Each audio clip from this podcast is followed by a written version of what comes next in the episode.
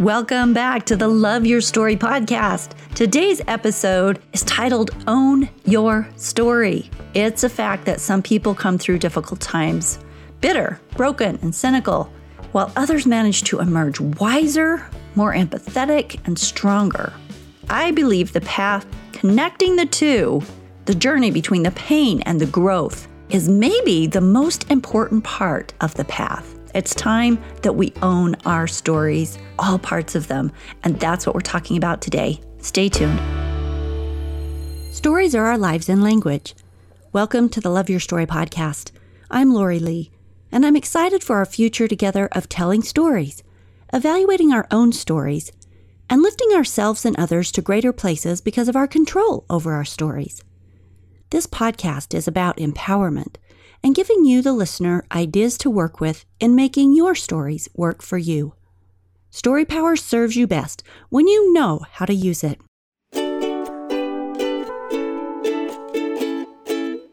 I have a story.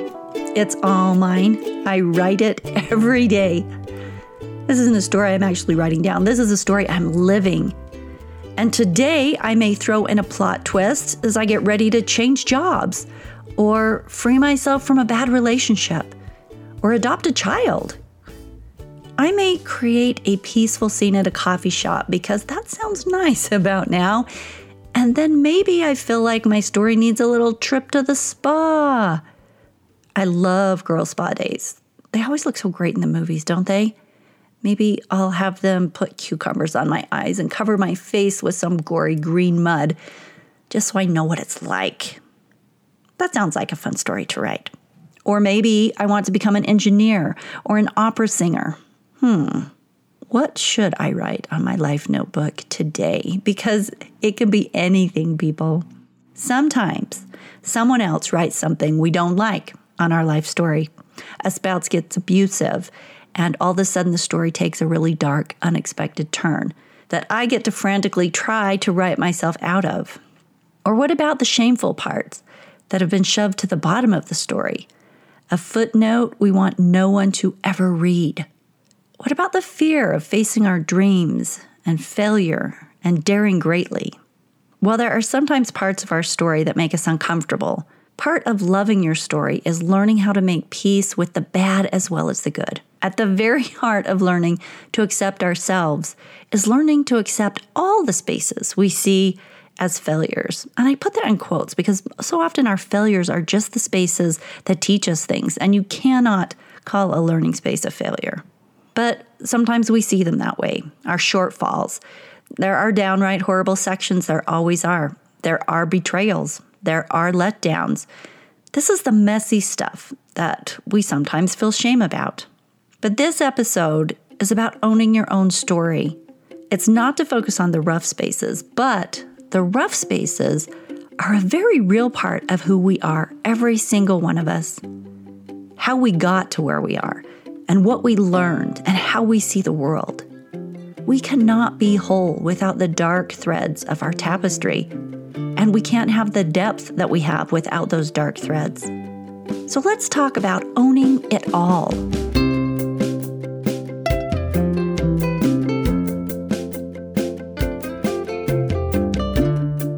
It's not a new story, it's one that we all know.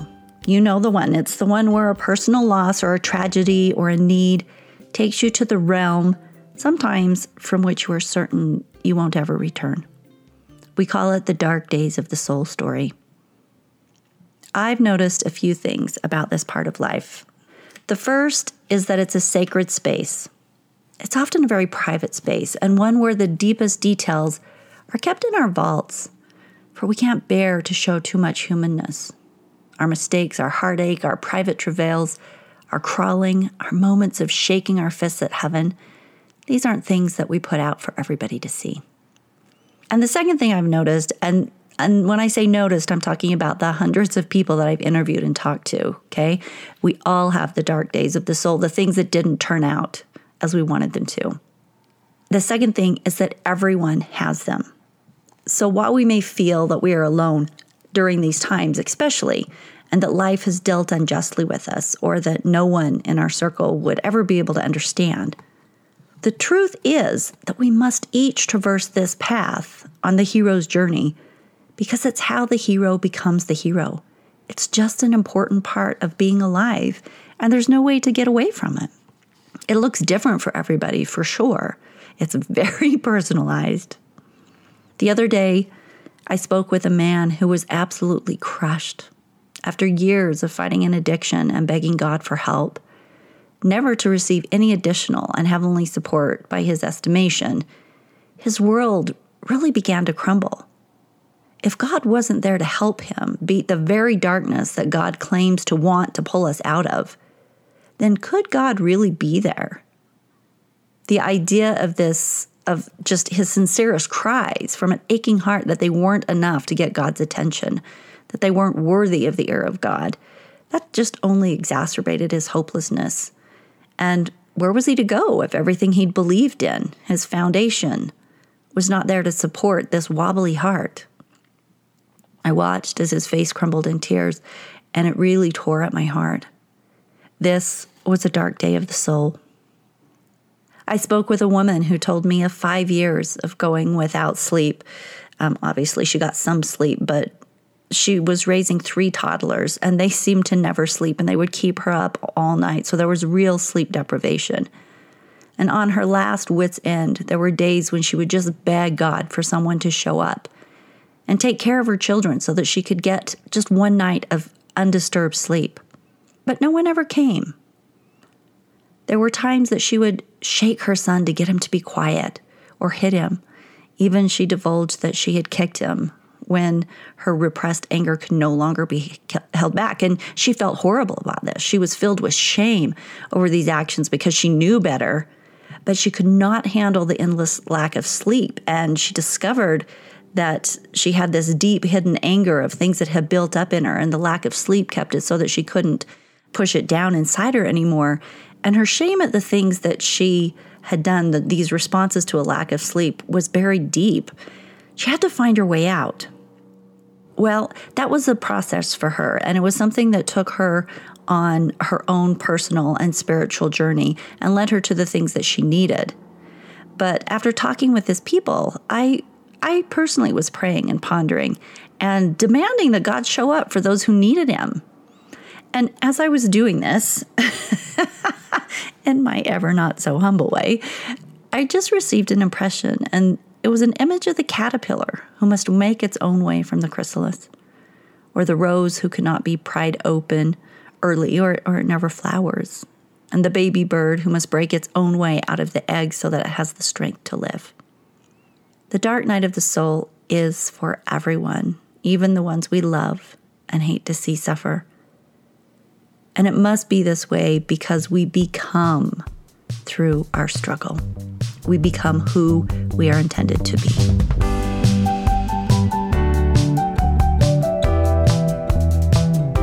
Elizabeth Kubler-Ross said, quote, "The most beautiful people we have known are those who have known defeat, known suffering, known struggle, known loss, and have found their way out of the depths. These persons have an appreciation, a sensitivity, and an understanding of life that fills them with compassion, gentleness, and a deep, loving concern. Beautiful people do not just happen.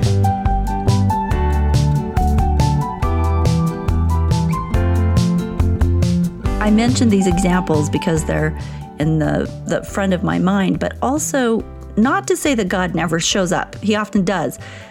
But when He doesn't seem to, the path ahead has different purposes, leading you, us, to what we need to be, to who we need to be.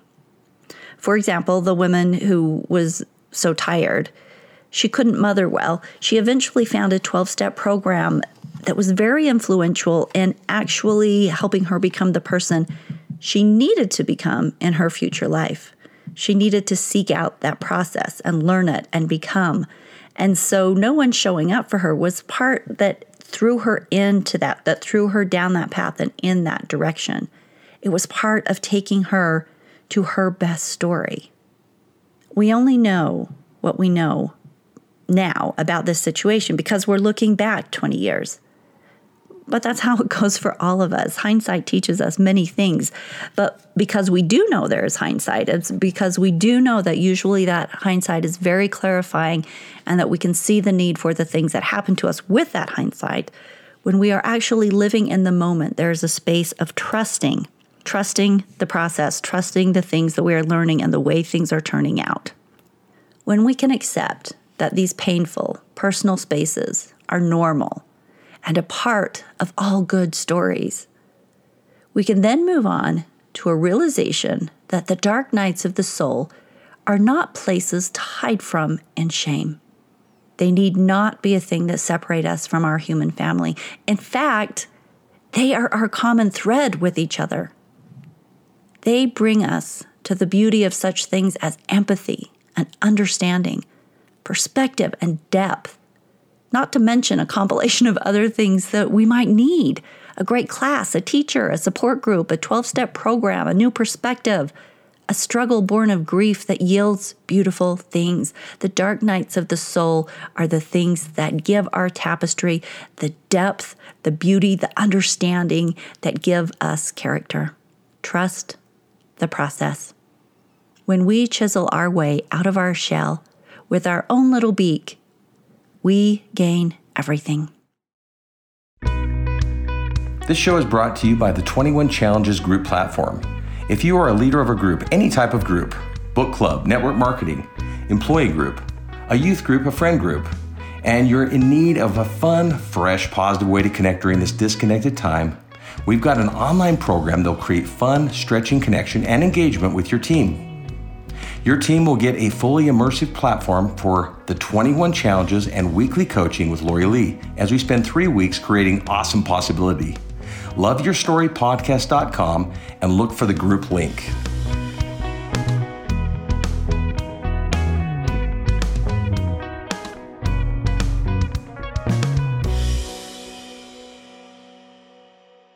Oprah, in her book, What I Know for Sure, shared her shameful hidden story, and I'd like to share it with you here. She said, quote, For years I had a secret that almost no one knew. Even Gayle, who knew everything about me, wasn't aware of it until several years into our friendship. I hid it until I felt safe enough to share. The years I was sexually abused from age 10 to 14, my resulting promiscuity, and finally, at 14, my becoming pregnant. I was so ashamed I hid the pregnancy until my doctor noticed my swollen ankles and belly. I gave birth in 1968. The baby died in the hospital weeks later. I went back to school and told no one. My fear was that if I were found out, I would be expelled, so I carried the secret into my future, always afraid that if anyone discovered what had happened, they too would expel me from their lives. Even when I found the courage to publicly reveal the abuse, I still carried the shame and kept the pregnancy a secret. When a family member, who has since died, leaked this story to the tabloids, everything changed. I felt devastated, wounded, betrayed. How could this person do this to me? I cried and cried, and when I dragged myself from my bed for work on Monday morning after the news broke, I felt beaten and scared. I imagined that every person on the street was going to point their finger at me and scream, Pregnant at 14, you wicked girl! Expelled! But no one said a word. Not strangers, not the people I knew. I was shocked. Nobody treated me differently. For decades, I had been expecting a reaction that never came, and I soon realized that having the secret out was liberating. Not until then could I begin repairing the damage done to my spirit as a young girl. What I learned for sure was that holding the shame was the greatest burden of all. Unquote. While it is often private, the things that happen to us, a dragon that we must face to stretch our souls, we are not alone. We are not an individual creature who cannot be understood.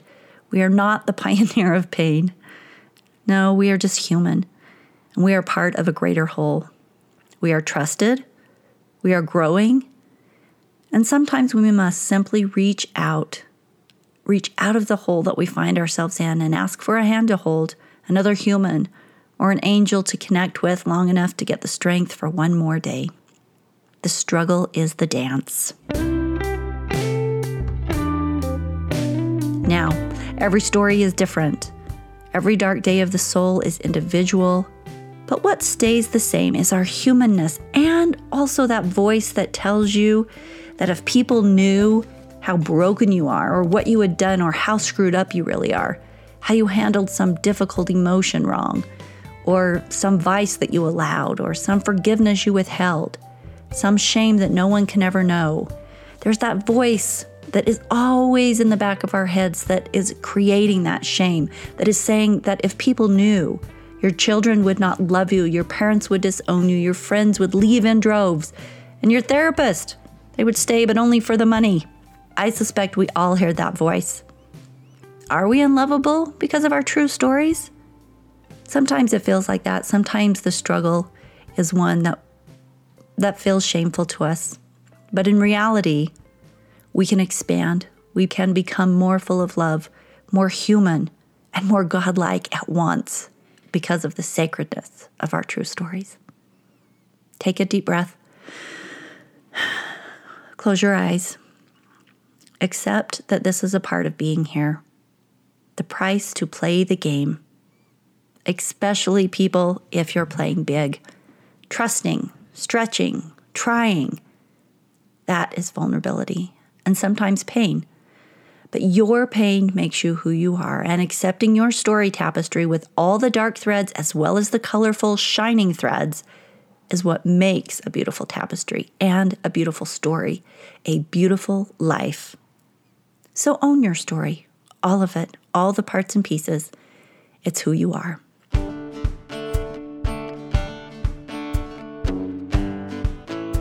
Your challenge for this week is to dig into your heart in that little space that you hope to hide, that sacred, childlike space that fears exposure, and name your feelings about the darker threads of your tapestry.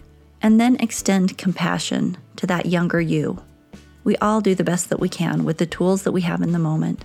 We live, we learn, accept all of it, all of you, your whole experience, and let it be what it is. It's okay. Own your whole story. It's the first step to loving it. Thank you for being here today. Have a fabulous couple of weeks, and I will see you back here on the show two weeks from today.